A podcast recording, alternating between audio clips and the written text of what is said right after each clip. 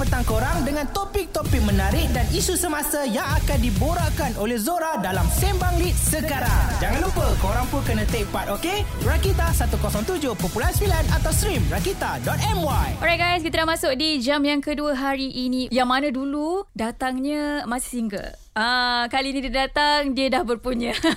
Selamat datang. Thank you. Baik. Ya Allah, rindu. Bila datang tadi macam, eh dah lamanya tak datang kat sini Ya kan. kan? Ah. Last year lah kiranya. Ya, yeah, yeah, betul. Dan hari ni Bella datang untuk promosikan lagu Hanya Kamu. Yes. Which is lagu ni special sangat Bella. ya, sangat special di Sangat hati Bella. special sebab ah. mostly orang kata apa lagu ni nak guna untuk wedding lah. Ah kita nak Yeah. borak kisah lagi tau. Terus kekal di Rakita 107.9. Alright guys, masih lagi di sini bersama dengan Zura dan juga Bella di Petang Rakita. Kita nak borak pasal lagu Hanya Kamu. Yes. Which is lagu yang sangat special untuk Bella. Mm-mm. Of course lepas ni pun akan jadi special untuk orang-orang yang uh, ingin uh, Betul. melangsungkan perkahwinan juga. Bella boleh ceritakan kita. Lagu Hanya Kamu ni siapa yang cipta? Macam mana boleh menjadi lagu yang special? Oh, okay. Hanya kamu ni diciptakan oleh uh, MFMF dan juga Aisyah Retno. So, waktu um, perjalanan untuk um, pembikinan lagu Hanya Kamu ni uh, it's quite short actually. Mm-hmm. Tapi dia punya proses tu bukanlah mudah eh sebab Bella uh, waktu tu Bella memang nak lagu kahwin tapi macam tak cukup masa.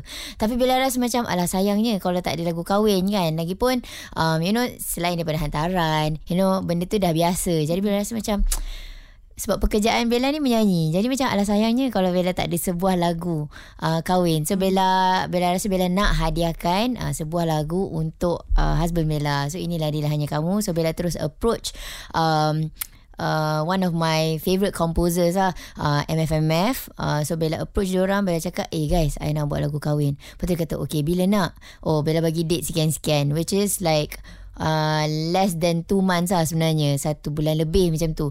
Tapi dia orang macam oh that's um that's a short of time dia kata kan. Tapi uh, Bella cakap ah, itulah tak apalah. Uh, I bagi you guys time. Korang discuss dulu. So esoknya tu dia orang get back balik dia orang kata okay Bella let's go. So bila you free okay Bella, terus pergi studio dia orang pun tanya okay macam mana uh, you kenal dengan dia? And then all the uh, momen-momen lah kami bersama hmm. kan? Uh, so kalau korang tengok dekat music video hanya kamu tu uh, all those moment tu adalah moment uh, yang real cuma kita recreate balik. Ah, uh, so diorang dapat interpretasikan um, cerita Bella tu kepada sebuah lagu. So uh, I'm quite happy. I'm very happy uh, untuk result lagu Hanya Kamu ni. Dan tengok uh, respon orang pun semua macam oh so sweet. And then orang pun boleh relate. And I'm so happy because selama ni uh, track Bella semuanya lagu sedih, putus cinta. Betul, tiba-tiba kan. Ah so macam ni uh, lagu ni adalah um, pembukaan yang baru lah untuk Bella 2024 uh, selain daripada um, j- bukan genre lagu tapi uh, mood lagu. Uh, tapi juga sebagai status baru. Uh, so 2024 ni lembaran baru yang uh, insya-Allah lah permulaan yang baik lah insya-Allah. Alright. Siapa yang nak tahu uh, kira mana first dating eh? Yeah. Eh dekat Aquaria ke? Dia tak adalah first dating sebenarnya Macam ada tempat lain Tapi uh-huh. tu one of the places yang uh, Kita orang pergilah Ada momen lah kat situ. Adalah momen dekat situ Wah, ah, dan first date dekat juga. situ eh.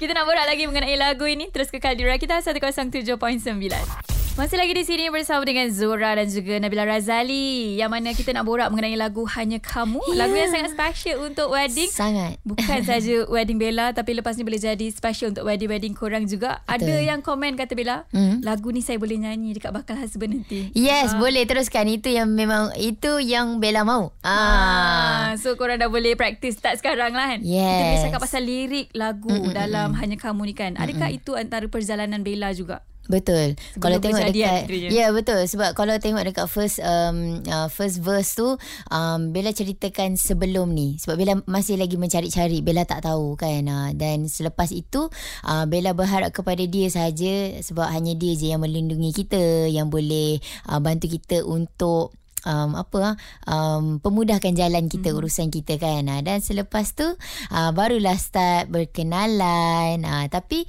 dalam pada masa berkenalan tu pun kita ada juga kita punya macam eh betul ke ni adakah dia lembaran baru di dalam hati kita ni wow. Wow. betul ke uh, so it's a it's a journey lah lagu ni kalau korang betul-betul dengar baik-baik lirik lagu ni dia dia ada dia punya graf dia uh, daripada sebelum Bella mengenali dia dan se se apa pertengahan dalam perkenalan tu hmm. uh, dan selepas so alhamdulillah dah lepas kahwin dapat sambutlah tangan uh-huh. lepas tu berdansa bersama-sama so um, itu adalah prosesnya. So alhamdulillah lah Bella Bella happy sangat bila tengok komen kan orang cakap eh so sweet lagu ni and then boleh relate and then nak hadiahkan dekat dia punya pasangan pula. Hmm. So meaning lagu tu very relatable lah kepada semua lovebirds dekat luar sana. Hmm. hmm. Alright, setiap baik-baik lirik tu okay memang kena betul lah dengan orang-orang kat luar sana juga kan. Yeah. Tapi kalau ikutkan susah ke nak dekat dengan Nabila Razali ni?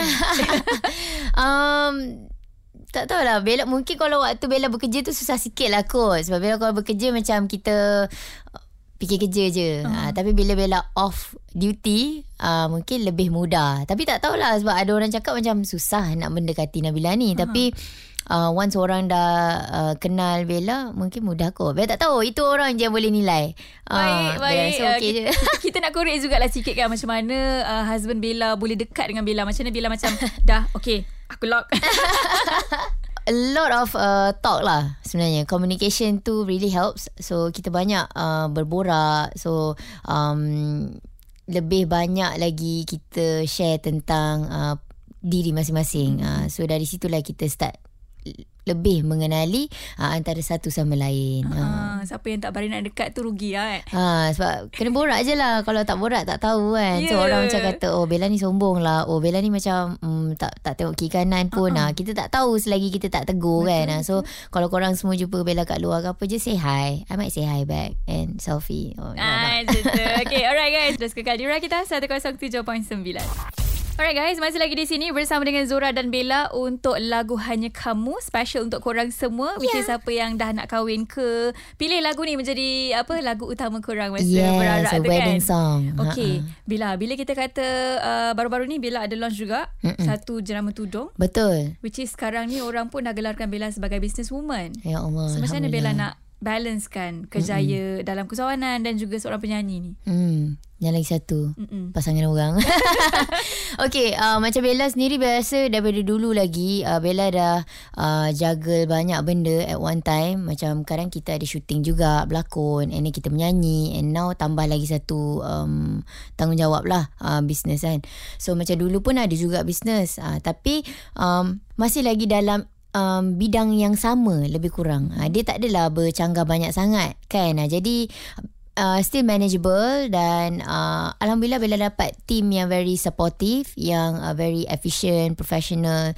yang tahu jaga time and uh, workload ni lah semua kan? Atas division ni semua. So alhamdulillah lah semuanya um, berjalan dengan lancar dan bergerak seiringan. Uh, alhamdulillah kalau kalau ikutkan uh, mana Bella lagi suka berlakon menyanyi ataupun sekarang ni tengah plan nak buat bisnes ke yeah, macam mana? Yeah.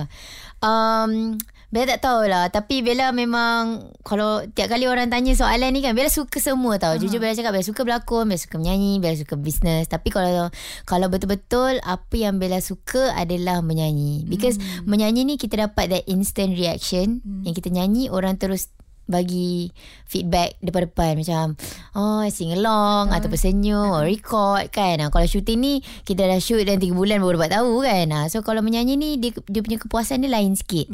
Uh, for me memang Bella start dalam industri ni pun uh, melalui uh, singing kan uh, dengan lagu Bella. Lagu pertama Bella Cemburu. Uh, jadi bila lepas Cemburu Pemata Hati Cumi-cumi and then vroom vroom peluang kedua putus aku terluka semua. Hmm, semua sedih je. Uh, semua sedih kan. Uh, Bella dapat that instant um, uh, apa reaction tu yang Bella rasa macam Bella tak boleh lah Bella, Bella suka hmm. uh, Bella suka nyanyi Bella kalau boleh Bella nak Nyanyi sampai bila-bila Nyanyi sampai bila-bila ha. Okay Tapi nak juga kita tahu kan Sebabnya Menyanyi ni banyak Mm-mm. Bella pun sekarang Aktif lakon pula yeah. Banyak drama Kita nak borak kejap lagi Pasal bidang lakonan pula Terus yes. kekal di Rakita Alright guys, terima kasih pada korang yang masih lagi setia dengarkan Petang kita bersama dengan Zora dan Bella hari ini untuk lagu Hanya Kamu. Yes. Yeah, hanya Kamu saja di hati aku lah. Uh, Nak yeah. juga. Baik, bila kita borak pasal bidang lakonan kan, Memang Bella dah tapau habis lah bab-bab drama ni. Tak adalah tapau. Bella cubalah. Itu satu bidang yang Bella rasa um, um, macam a break untuk Bella you know daripada dunia nyanyian ni uh, Tapi bila back to back masuk Bella. Ah? Jangan macam tu. Alhamdulillah Tapi back back. rezeki ya. Tapi berlakon ni dia different kind of um, uh, kepuasan pula Mm-mm. kan. Oh, Ah, okay. Macam kita dapat explore karakter baru. Kalau kita penyanyi kita jadi satu watak je Nabila Razali. Pernah tak confuse? Uh, belum pernah tapi terbawa-bawa sampai ke rumah balik Aha. itu ada. Ah. Ah, bila, bila kadang karakter tu macam uh, dianiaya lah, kena pukul lah, nangis-nangis lah kan. And then kita ter, tercarry benda tu macam sedih je balik rumah macam tu. Ha. Tak pasal-pasal eh. Tak pasal-pasal lah. Tapi itulah dia impact dari uh, lakonan. So uh, Bella bersyukur lah Bella dapat uh, peluang untuk um, rasa uh, dunia lakonan ni. Dan bukan untuk Bella sendiri juga Bella rasa uh, beruntung lah kita dapat tengok uh, pelakon-pelakon yang lain juga. Macam mana diorang mendalami watak diorang dan kas-kas yang lain yang um, jauh lebih hebat uh, dan ada yang pendatang baru pun pun hebat. Uh, so Bella Bella rasa macam beruntung lah dapat tengok uh, the other side of the apa uh, this world lah yang Bella macam eh macam ni rupanya. Ah uh, macam tu. Okay, d- drama dah tapau. Jangan tak Filem apa. filem bila nak pergi? Ya Allah ya Tuhanku. uh, keinginan tu ada uh, yang baru-baru ni uh, yang baru saja ditayangkan di Netflix. Uh, tajuk dia adalah The Ghetto Boys versus The Ghost of Liang Moy.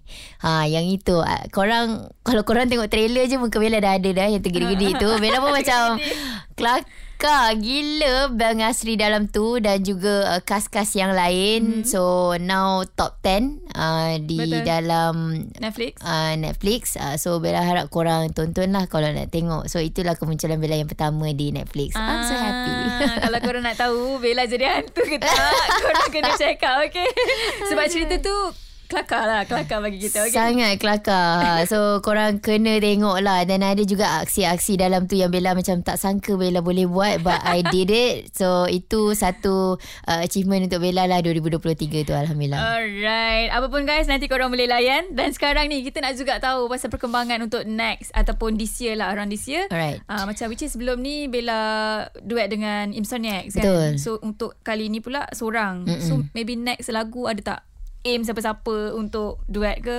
Hmm. Ada, ada.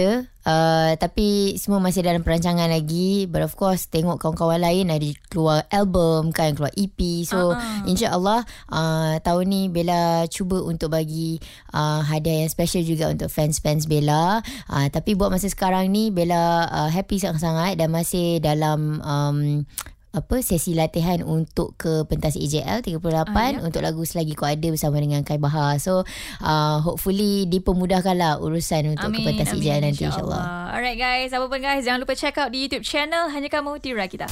Alright guys, selesai untuk hari ini. Sejam dah kita borak dengan Bella. Especially lagu Hanya Kamu ni. Kita juga dah borak-borak pasal personal life dah tiba. Tapi apa pun guys, korang boleh check out lagu Hanya Kamu. Kat mana Bella?